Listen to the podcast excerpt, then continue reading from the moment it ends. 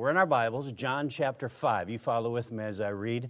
John chapter 5, verses 1 through 9. This morning I want to preach on this topic uh, help for the helpless. Help for the helpless. John 5, verse 1. After this, there was a feast of the Jews, and Jesus went up to Jerusalem. Now there is at Jerusalem by the sheep market a pool, which is called in the Hebrew tongue Bethesda, having five porches. In these lay a great multitude of impotent folk, of blind, halt, withered, waiting for the moving of the water. For an angel went down at a certain season into the pool and troubled the water. Whosoever then first, after the troubling of the water, stepped in was made whole of whatever disease he had. And a certain man was there which had an infirmity thirty and eight years when Jesus saw him lie and knew that he had been now a long time in that case, he saith unto him, Wilt thou be made whole? The impotent man answered him, Sir, I have no man. When the water is troubled, to put me into the pool. But while I am coming, another steppeth down before me. Jesus saith unto him, Rise, take up thy bed, and walk. Three imperatives. Verse 9 And immediately the man was made whole and took up his bed and walked, and on the same day was the Sabbath. I'm preaching today on help for the helpless. What a great opportunity we have today in the world in which we live old time preacher in heaven now for many years. His name was W.B. Riley. He pastored First Baptist Church of Minneapolis. And they had a school there. It was called Northwestern College. It's not Northwestern University in the Big Ten, that's a different thing. But Northwestern College, in its day, first part of the 1900s, first part of the last century, first half of that century, was a preacher sending station. It really existed only for one reason that's to train people for the Lord's work. Same purpose we have. They've had, I've seen pictures, this is back in the 30s and the 40s and the 1900s, 800 students sitting there, training, preaching. The truth of it is, they touched really the entire Midwest. And uh, W.B. Riley at graduation, many times I'm told, would say this This is how you determine God's will. Kind of an interesting question, isn't it? Kind of relates to where we're at, right? How do you determine God's will? It's a pretty good question. I say sometimes I can't tell for sure what God's will is, but it's pretty easy to figure out what it isn't for some people. Anyway, he'd say this this is what you do. You get on the train at Minneapolis. It's an old school reference. Don't let it bother you. All my references are old school, all right? And he says, You get on the train, and the first place the train stops, you get off. If there's a gospel preaching church there, get back on the train. God doesn't want you there. And he said, You go to the next place and you get off. And he said, The first time you find a place where the train stops, where there's not a gospel preaching church, God just called you. You get off the train, you find a place to stay, and you start yourself a church. And by the time W.B. Riley died, 1947, there was a Northwestern graduate everywhere the train stopped from Minneapolis all the way to the ocean. Think about that. We're in a different day and age, and I understand I come from the Midwest, and I understand it's a different world, but can I just tell you, the world is dying for somebody like you to preach the gospel to them. And the world is waiting for somebody to say, Listen, I will go where nobody else has gone. I will go and go someplace and start from scratch and do something for God. That's what we need today. We need somebody with a burden to be a help to the helpless. All around us, there's people like that. All around us, there's individuals like that. In order, we must demonstrate the heart of Christ in order to reach people. And in our story this morning in John chapter 5, I want to show you several key elements of the story that demonstrate the heart of Christ for each one of us and for the ministry that God has given to us. First of all, I want you to notice the first element is the multitude in verse 3. Do you see it? The description of this multitude in verse 3. For in these lay a great multitude of impotent folk, of blind, halt, withered, waiting for the moving of the water. Here's the multitude. That's a great word in the New Testament, isn't it? The multitudes.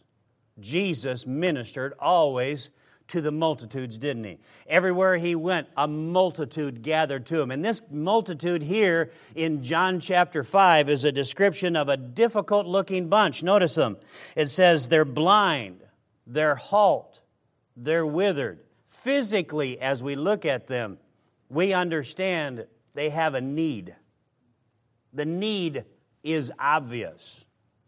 We can see it in our day and age because of so many medical advances and because we live in America, we're not used to seeing things like this. We're not used to being confronted with things like this. Other parts of the world, different areas of the world, we understand you could be confronted with this. But I'm not talking about the physical needs in verse 3 that are obvious. God is trying to get us to understand the spiritual needs of individuals, the spiritual needs of the multitude. And there they sat waiting for the moving of the water, waiting for a miracle, waiting for something to happen. And all around us today, there's multitudes, multitudes of people waiting for somebody to bring them the gospel. They don't look physically like these individuals in verse 3, but spiritually, they're exactly the same. They're lost. They need the Lord Jesus Christ. In Matthew chapter 9, describing our Savior, it says, But when he saw the multitudes, he was moved with compassion on them. Jesus, our Savior, was moved with compassion. He saw people with a need, and his heart was touched. He saw people lost on their way to hell, and he was moved by it. When was the last time we were moved? When was the last time we had compassion? When was the last time we had a compassionate thought? Do you see the multitude? The truth of it is, we can see the multitude anywhere today if we would just lift up our eyes a little bit, just look at them. Any large gathering of people is a multitude, and there's people with spiritual needs. There's people lost outside of the Lord Jesus Christ. We never want to get so focused on ourselves that we lose sight of the multitude. God's trying to do a work in your heart and in your life in these days so that you can focus on the multitude because there's a multitude out there. Do you see the multitude, first of all, in verse 3? Second of all, do you see in verse 5 the man described in verse 5, our second element in verse 5? And a certain man was there which had an infirmity 30 and 8 years. We see this man described. First of all, he's described with a deformity. He has an infirmity, he has some weakness, he has some problem, he has some difficulty. If you and I were there, it would be easy for us to identify what that was. But he had an infirmity, he had a weakness. But second of all, not only was he deformed, but he was discouraged because it had been 38 years. That's a long time. That's a long time uh, to suffer. That's a long time to be in that condition. That's a long time to go through that uh, situation. 38 years he'd been there. 38 years he'd been in that situation. We see the multitude, we see the man, but thirdly, I want you to see the master, the Lord Jesus Christ. The Lord Jesus Christ is not only uh, in the Gospels teaching us doctrine and Bible truth, but He's also teaching us people and how to relate to people and how to have a heart for people. Sometimes I'm afraid that the longer you and I have been saved, the less we have a heart for lost people. The longer you and I have been going to church, the less we remember what it was like to not be that way, to not be in that situation. And I realize we have a lot of people that grew up going to church all the time. I understand that. But I, I do feel there's a concern of us being so much in this environment that we forget that there's people that don't have any idea what this is like. They're in a different situation, they're in a different background does your kind of Christianity, does it work for people like that? Uh, somebody wrote just recently, a guy, he said, the New Testament, preached properly, works in every culture, in every country, in every generation. That's how we know it's the Bible. That's how we know that we're preaching the Bible correctly. It's not just for America, it's for everyone. It's not just for people that grew up like you and I did, it's for everyone. That's how the Bible is supposed to be preached. Preached correctly, it works everywhere. It works in every country of the world. It doesn't matter where you put it, it can work. Why? Because it's God's plan. If it's my plan, it only work a little in a limited area, but God's plan works everywhere. And there we see the master. Now the question for us this morning is how much like the master are we? I'm concerned, just stay with me, students. I'm concerned if the longer we're here, the less we're like the master. I'm concerned if the longer we're here, the less we have a heart for this man who's had an infirmity for 38 years. I'm concerned if we get here and we get wrapped up into our own little world, our own little situation, and we're not effective where it really counts. There's Jesus. He comes upon this group. Immediately, he sees that there's all kinds of needs, physical needs. Jesus could solve any one of them. He comes to this man. Can we be like the master today? Any good church, any good Bible college, the longer you're there, the more you should be like the master. I mean, that should be the very definition of it. That should be a very test what it's all about. If the longer you're here, the more carnal you get, there's either something wrong with you or something wrong with the system but we should be more like the Master. Notice the description of our Savior in verse 6. It says this When Jesus saw him lie and knew that he had been now a long time in that case, he saith unto him. Notice the three descriptions of our Savior in verse 6. First of all, he saw him he saw him. Now, you know and I know that we can see things and not really be affected by it. And we all can see things and it never really registers. And I think we can understand, I think we can all agree that when the Bible says that Jesus saw him, it means he really did see him. He didn't just glance and move on. He saw him and he saw exactly the situation. He surmised the entire situation. Do we see people? Do we see people as real people in needs? In need, with needs? Or do we just go about and we're all consumed about ourselves and our own situation? But Jesus came upon this situation and he saw him. I see a lot in those two words. Jesus saw him. Here's an individual. One time, uh, I was at a thing uh, when we were in Nebraska for uh, a guy that had been in ministry a long time, and they had like a, a retirement party for me. Been at this one church, I think, 35 years or something like this. Anyway, they, a guy got up to give a testimony about the guy that was retiring, and the guy giving the testimony said, I, I just got out of college and I started going to this church and I got saved at this church and I was just growing. He said, I was a new Christian, and this guy who was retiring came over to me and said, I want you to teach the fifth grade class in our Christian school. And he said, Fifth grade class? I don't even like fifth graders. Good night. Why would I want to teach them for a whole year? And he said, I think you can do it. He said, I got you one better. I know I can't do it. I mean, I don't want to do that. And so and so he talked to me. He said, Would you go home and pray about it? That's the tick, trick right there. And so he went home and he said, All right. He said, I'll do it. So he left his career in the business world and he started teaching fifth grade. Eventually, the guy that started teaching fifth grade, he became the administrator of the church, and eventually he just retired after he'd been the pastor of the church for almost 20 years. He said this in the testimony, I never forgot it. He said, That man saw something in me that I didn't even see. Boy, that's pretty good stuff, isn't it? Jesus sees us. And I know you're going to have a lot of voices in your head saying to you, and I think a lot of people trip up at this, saying, You can't do it. It can't be done. Can I just tell you, Jesus sees you? You're here because God has something for you to do. God sees everything about you. He wants to take you. Notice he wants to take you and use you. First of all, it says, saw him. Second of all, still in verse 6, it says, and knew him. It says, when Jesus saw him lie and knew that he had been now a long time in that case. Not only did Jesus see him, but Jesus knew him. We need to allow God to teach us how to work with people, how to be around people, how to minister to people, how to care about people how to be concerned about people. Unfortunately, I'm afraid a lot of times the only person we care about is us. The person we're most concerned about is me. The individual we're really moved by burdens is when it's my burden.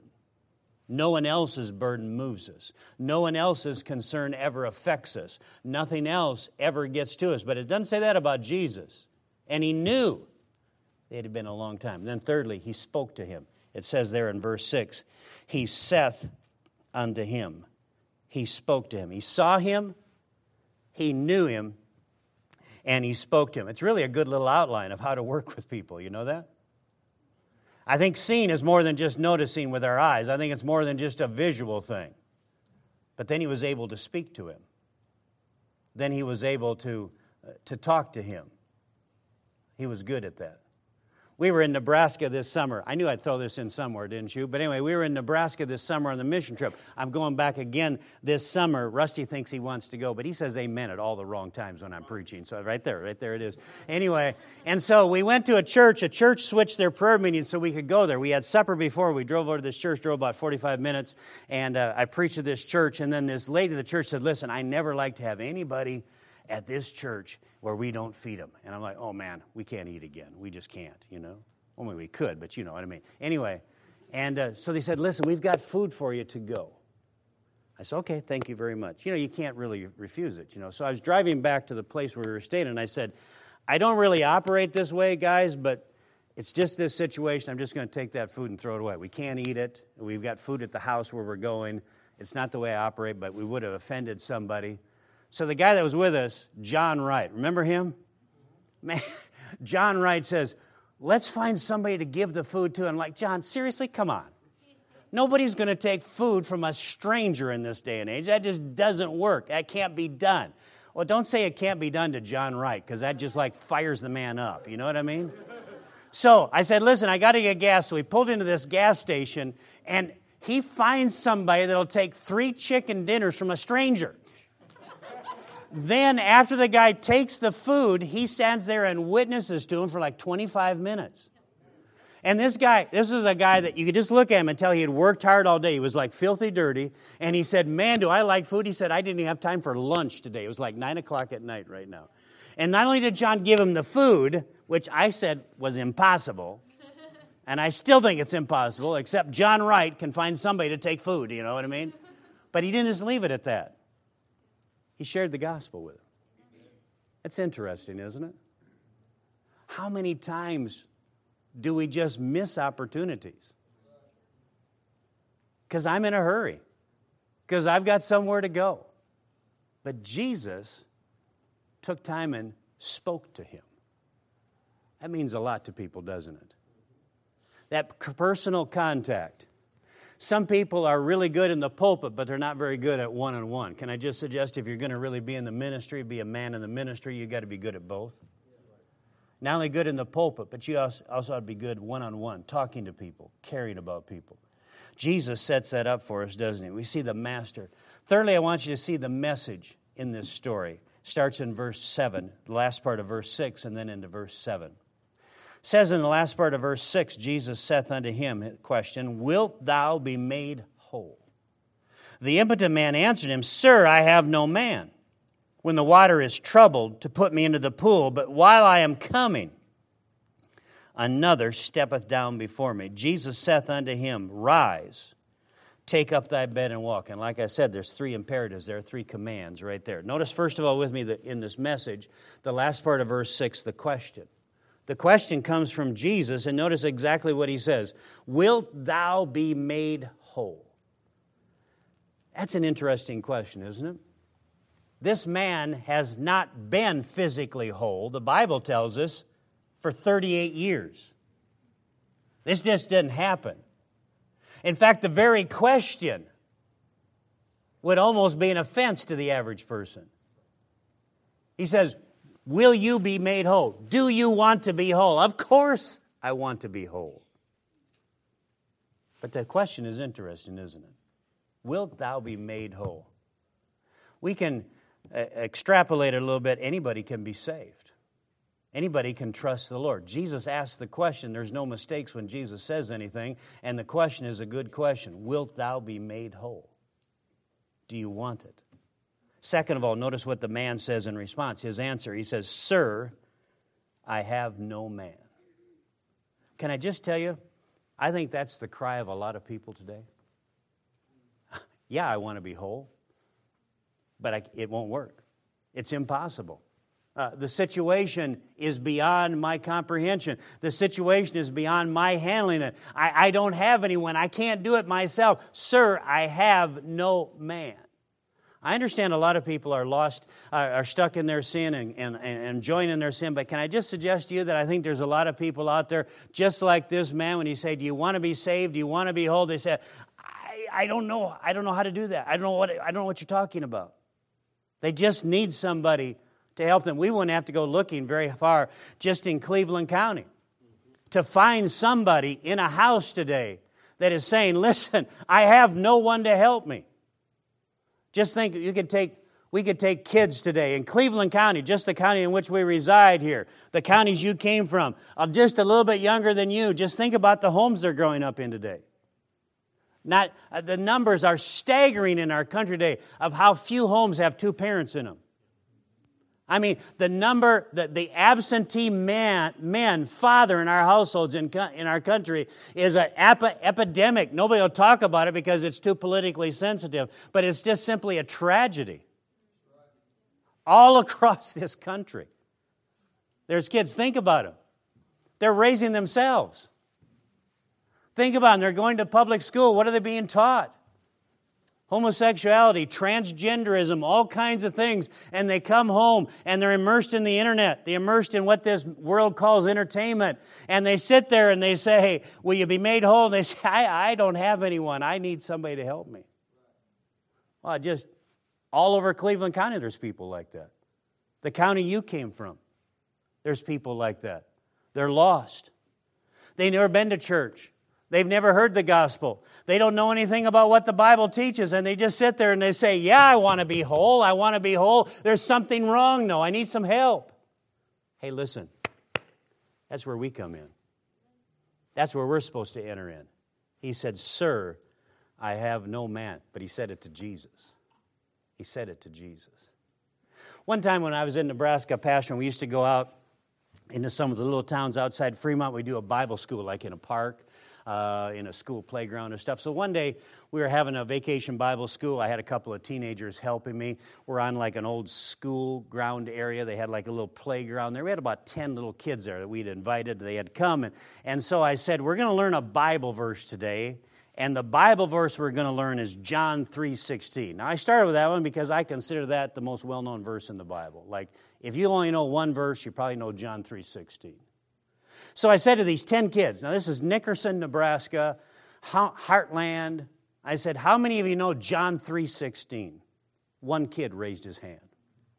The one kid that raised his hand thought I was talking about Austin 3.16, an old school wrestler. That's what he thought I was talking about. And when I said, no, it's John 3.16, he said, oh, then I don't know it either. And I said, oh, you guys have to know this verse. John 3.16, for God so loved the world. Certainly you know that verse. No, never heard of it. You ever been to church? Some haven't even been to church. Uh, these are 10 kids in middle class America. And they've never heard the most well known verse in the entire Bible. And this man sits there with an infirmity for 38 years and he says, Sir, I have no man. What does he say? And he says, It's impossible. It can't be done. Do you see that's the whole purpose of everything? For you to take the gospel to somebody like that. For you to minister to somebody like that on the mission fields of the world, on the foreign countries. But America is a mission field as well. There's all kinds of places we can go in America and you can run into people say the exact same things as, Sir, I have no man, nobody to help me, nobody to explain it to me. Can I just tell you that's when the ministry is really exciting? That's when the ministry is really thrilling. When John Paton was going to the South Sea Islands and somebody rebuked him in church and said, Listen, you're going to where there's cannibals. You're not even going to survive. They're going to kill you. You're going to be dead before you ever get the gospel out. What, you, what kind of fool does something like that? And Paton said to him, He says, We're both expending our lives. We're both going to die one day. We can't get away from it. And he said, If I die out there preaching the gospel, so be it. But he said, at the end of the day, both you and I are both going to be dead, and I'm going to take the time I have and I'm going to use it for the Lord Jesus Christ. Boy, it's a good lesson. God did give him some years there. There were people saved, churches started, all because he realized there were people that said, Sir, I have no man. Do you see the question, first of all, is, Wilt thou be made whole? The answer is, Sir, I have no man. And here's the results all the way down in verse 9. Here's the results. And immediately the man was made whole and took up his bed and walked. And on the same day was the Sabbath. There's a miracle. It's an answer. Do you want to be whole? He said, Yes, I want to be whole, but I don't, I don't understand how it's going to work. Uh, it's impossible. I've been here 38 years. Could be a little discouraged, do you think? Could be a little depressed if we'd use our language of today. And Jesus said, We can solve that problem. That's what the gospel can do. This is physical healing, but we also believe in spiritual healing. We believe that God can save people's lives. We believe that God can transform people's lives. Can I just say, whatever our spiritual heritage is this morning, and I understand we have some rich spiritual heritage, and I appreciate that, but somewhere, sometime in your family and my family, some generation back, somebody brought the gospel to somebody in your family for the first time. And the, somebody in your family said, I, I have no man. And somebody said, I'll tell you how to get saved. And can I just say that it changed the entire direction of your family's life? Somebody, somewhere, sometime got saved. That's what God wants us to do. Sir, I have no man. We're having revival meetings at our church September 2003 at the invitation. Two girls, two high school girls, we would call them bus kids today, walked out and got saved. That's 2003. Those girls got saved. I baptized both of them. I had a part in both of their weddings, and they're both living for the Lord today. Can I just say that they would still be called what you and I would call bus kids? The one girl is still the only one in her family saved. She's witnessed to everybody in her family. She's lived for the Lord for now 19 years. Still, she's living for the Lord all by herself. She's married, she's got her own family, but her other family, the family she came from, the family she grew up in, she's still the only one. But we changed her life. God changed her life. Listen, the gospel still works today. I don't care what anybody says. I don't care what somebody says sitting in their office that never tries it, don't know what it's about, don't know how to do it. I don't care what they say, but I just tell you what, what Jesus did in John chapter 5 still works today in 2022 he still comes up to people and say, Do you want to be whole? And they'll say, Yes, but I need some help. I don't get how it works. Everything I've tried doesn't work. That's exactly where the Bible preacher comes in. It's exactly where the soul winner comes in. It's exactly where the, the witness comes in. And we need somebody that'll be a help for the helpless, that'll stand in the gap, that will make a difference, that can turn people's lives around. Just think about it. You could go out there and you could win somebody, Lord, and it could be the first person saved in that family. Boy, that'd be exciting, wouldn't it? That'd be thrilling, wouldn't it? We could take the gospel to people. What a thrill that could be. Jesus said to this man, Wilt thou be whole? He said, Sir, I have no man. That's exactly where you come in. You can be that person you can be that individual that God uses to make a difference. Heavenly Father, we thank you for this day. Thank you, Lord, for the blessing to be in chapel today. And I pray, Lord, you take the message and use it in people's lives. Lord, speak to their heart and challenge them. Lord, we have uh, students just about done with their college training. Lord, I pray that you lead and guide them. I pray that you uh, show them the place that you have for them to go. And I pray, Lord, wherever we go, however you lead each one of us, Lord, I pray that we be faithful to you faithful in uh, taking the gospel to individuals, faithful in sharing the word of God, and Lord, that you would use us in a tremendous way. Lord, bring us into contact with people that'll say, I have no man, I have no one to help me, and I need somebody to help me. Help us, Lord, give us those opportunities and help us to make a difference in their lives and help us to be a help to the helpless, Lord. Well, thank you for it in Jesus' name.